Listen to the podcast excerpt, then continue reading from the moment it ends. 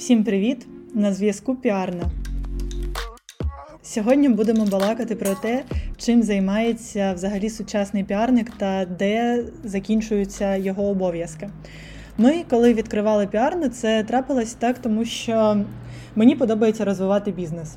І маючи вже свій бізнес протягом трьох років, я захотіла займатися ще різними іншими справами, тому що паралельно з своєю основною роботою я також працювала журналістом в Мері Клер та досі працюю, та працювала журналістом на сайті Vogue.ua досить давно. Тобто мені знайома дуже індустрія фешену, мистецтва, мені знайома індустрія науки, тому що я також працювала із наукою в тому числі. І, звичайно, хотілося якось коли я бачила проекти, я розуміла, який в них є потенціал, і мені дуже хотілося допомогти, але я розуміла, що просто щось там радити, казати це якось невічливо і просто неприкольно, просто кажучи. Саме тому, коли піарна відчинялася я вирішила, що це буде не просто піар-студія, яка займається там публікаціями, е, просто СММом, якимось розвитком у соціальних мережах. Ні. Мені хотілося, щоб це була комплексна студія, яка займається розвитком бізнесу спочатку і до кінця.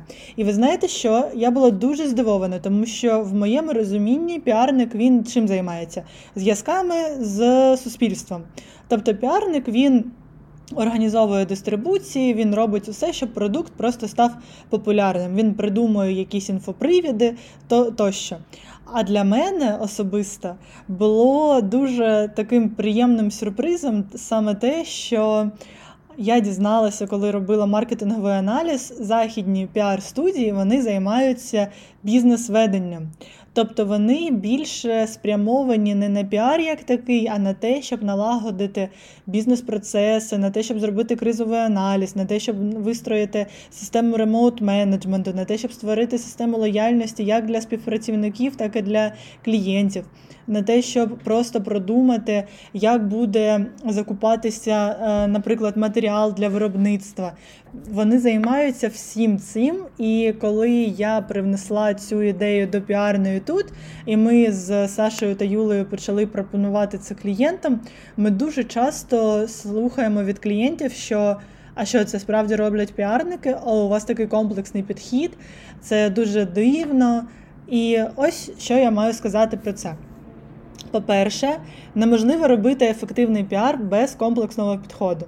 Ми часто стикаємося з такими клієнтами, з якими ми не працюємо, тому що піарна це такий а, особистий проект, це space для творчих людей, в котрий ми приймаємо, а, чесно кажучи, лише тих, хто нам подобається за комунікацією та за естетикою, за власним вайбом. Тому ми беремося не за всі проекти від слова зовсім. І коли нам пишуть люди, що там в мене мета потрапити до журналу, або там в мене мета зробити три публікації і все. Або в мене вже є піар-план, є тон войсу, я просто хочу там три обкладинки. Ми з цим не працюємо. Чому? Тому що це не має сенсу. Це просто одноразовий постріл в просто воздух який не принесе ніякої потім а, користі ні бренду, ані власнику бренду, нікому.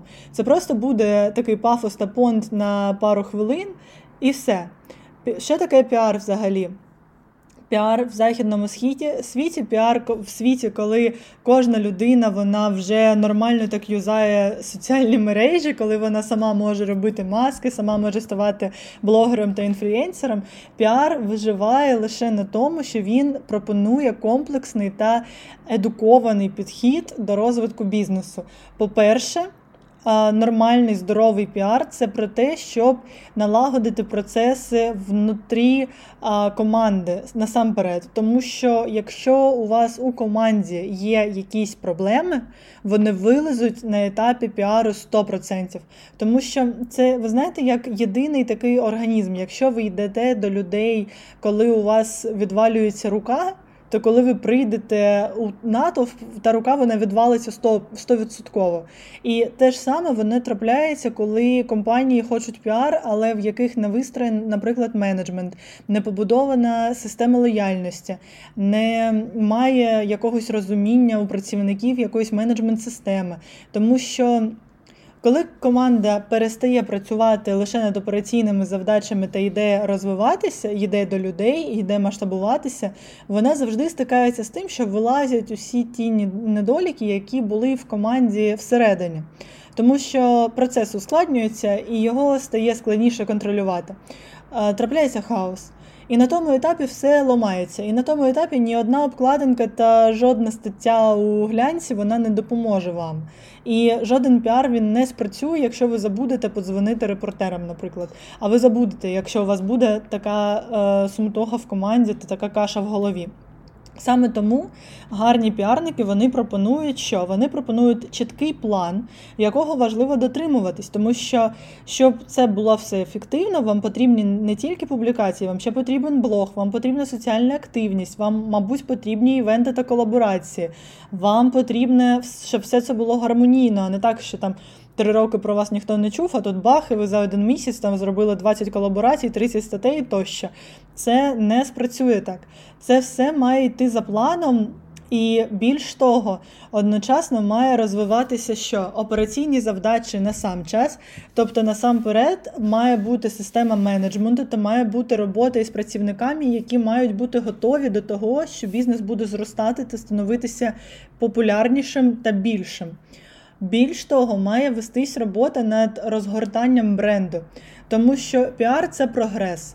Якщо ви зробите класний піар, до вас прийде більше клієнтів і більше людей про вас дізнається. Але якщо ваш бренд не буде розвиватися та не буде пропонувати нічого нового, то це не не матиме сенсу потім, тому що люди будуть бачити цю стагнацію, це топтання на одній точці.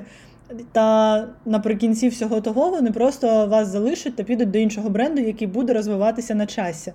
Тобто дуже важливо думати і про розвиток бренду також, запускати додаткові лінійки, запускати нові колекції, запускати нові колаборації, масштабуватися на інші ринки, що сам насамперед дуже актуально для українських брендів, тому що зараз є чудовий привід йти до азійського ринку насамперед, йти до Скандинавії, йти туди, де немає великої кризи, йти туди, де люди можуть покупати. Може, це чудовий час, щоб шукати експатів по всьому світові, які будуть покупати українські продукти. Тобто, про все це ви можете міркувати в рамках вашого бізнесу, але сьогодні це праця піарника. Тому що піарник це не просто секретар або там якась людина, яка сидить та пише журналістам і більше нічого не робить. Ні, піарник це менеджер. Це людина, яка несе бренд у світ, і це людина, яка оцінює ризик, коли цей бренд виходить у світ. Це людина, яка буде опрацьовувати ваші кризисні ситуації та моменти. Це людина, яка буде допомагати вам виходити з цих криз. Це людина, з якою ви маєте радитись щодо розвитку вашого бренду та концепції. Це людина, з якою ви затверджуєте вектор розвитку, тому що це радник. Ви, коли наймаєте піарника, наразі ви наймаєте не просто там того, хто буде лайки ставити в соціальних мережах. Це піарник це мистецтво комунікації зі світом. І саме як до такого митця, митця-радника маєте ви ставитись до піарника. Я це кажу саме тому, що в нас дуже багато людей вони не розуміють, де починається та де закінчується гарний піар. Наприклад, я у Зарумі, який моя втора друга компанія, працюю зі стартапами. Більш того, вони там здебільшого з Каліфорнії або ж там з Австралії. І ці стартапи, коли наймають піарників, вони що потребують від них? Щоб ті повністю релізнули проект. Розповіли про це інвесторам, зробили івент опенінг, щоб вони зробили їм вхід до фондів, щоб вони зробили їм гарний промоушен у App Store тощо. І ви знаєте, коли я стикаюся тут з деякими піарниками, які просто що роблять це, е, роблять розсилку. Там вийшла нова колекція, подивіться, і це все. Тобто я не розумію взагалі, де все це зламалось, та у який момент такий світ піару став диверсифікований. Ми несемо західний підхід. Чому? Тому що це прогресивно. Тому що я все ж таки вважаю, що просувати труп байбака неможливо. Треба, щоб байбак був красивенький та живенький, і щоб в нього двігались вуса, щоб в нього там шевелились вушка, і щоб він посміхався, і тоді люди захочуть там потискати того байбака. Якщо ви там принесете їм трубчик, від якого лапа відвалилась, то ніхто не буде тискати того байбака, тому що він нікому нахрен не потрібний буде. І саме тому, коли ви кажете про просування. Насамперед важливий аудит, насамперед важливе маркетингове дослідження. Дуже важливо дослідити ваших конкурентів та кращі практики. Дуже важливо працювати над сайтами, мобільними застосунками. Дуже важливо працювати над лендінгами. Дуже важливо працювати над єдиною брендинговою концепцією та іміджем, тому що з побудування іміджу починається будь-який піар неможливо просувати те, що немає обличчя. І якщо у вас там брендинг був намальований в Canva за 15 хвилин на айфоні, то це, це не буде просуватись. Тому що. Гарний підхід, креативний підхід, він відчувається. Є багато талановитих людей, від яких пре естетикою, і коли я бачу цих людей, я надихаюся настільки, ми їм там пишемо в інстаграмі. А потім буває таке, що ми стикаємося з фразою, типу, нічого не зрозуміло з вашої пропозиції. Це просто перелік всіх ваших послуг, і це все ще й дорого, мені то не потрібно. Але якщо так вам сказати по секретові, в нас послуг а, приблизно десь 50. Вони розбиті на три пакети рівня складності різного та на е, різні ніші. І якщо б ми пропонували просто список послуг, то ви б бачили там лист із 180 пунктів, ну там мінімум просто. Ну, коротше, ми, коли робимо офер, ми детально вивчаємо інстаграм клієнта, ми а, вивчаємо та думаємо, що можна йому запропонувати так от з першого зору. Потім ми спілкуємося, заповнюємо бриф та правимо той офер, робимо його більш персоналізованим та вже а, так обговорюємо план робіт, який ми маємо ось на адженді дня. А, Але коли людина просто відповідає, там це забагато, мені то не потрібно, навіть не подумавши про те, що, наприклад, наприклад, ви фешн-бренд сьогодні в Україні. Звичайно, вам потрібен кризовий план. Чому ні? Тому що а, якщо у вас його не буде, і, наприклад, підійде зима, зачиниться порт, припустимо, і ви не матимете поставки тканин, що ви будете робити?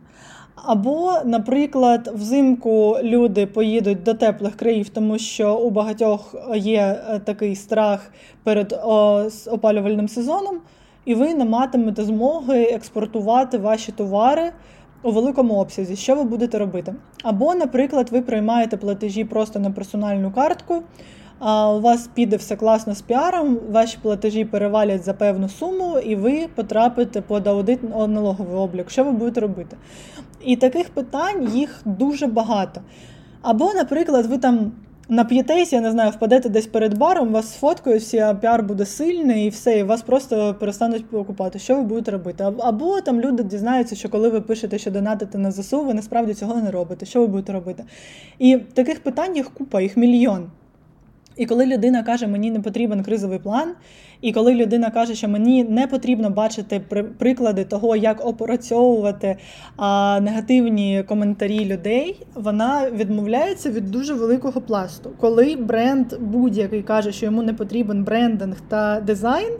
Взагалі там лендінгу, хоча б якогось, так коли він просто дає посилання на щось зроблене на дуже неякісному шаблоні ну це визиває не сміх, а такий сум. Сум за бренд, за те, що людина готова платити за рекламу в соціальних мережах, але немає реально нічого, немає сайту, немає гарного просування, вона не має цікавих статей, вона навіть власного блогу не має, але мріє там про Вог.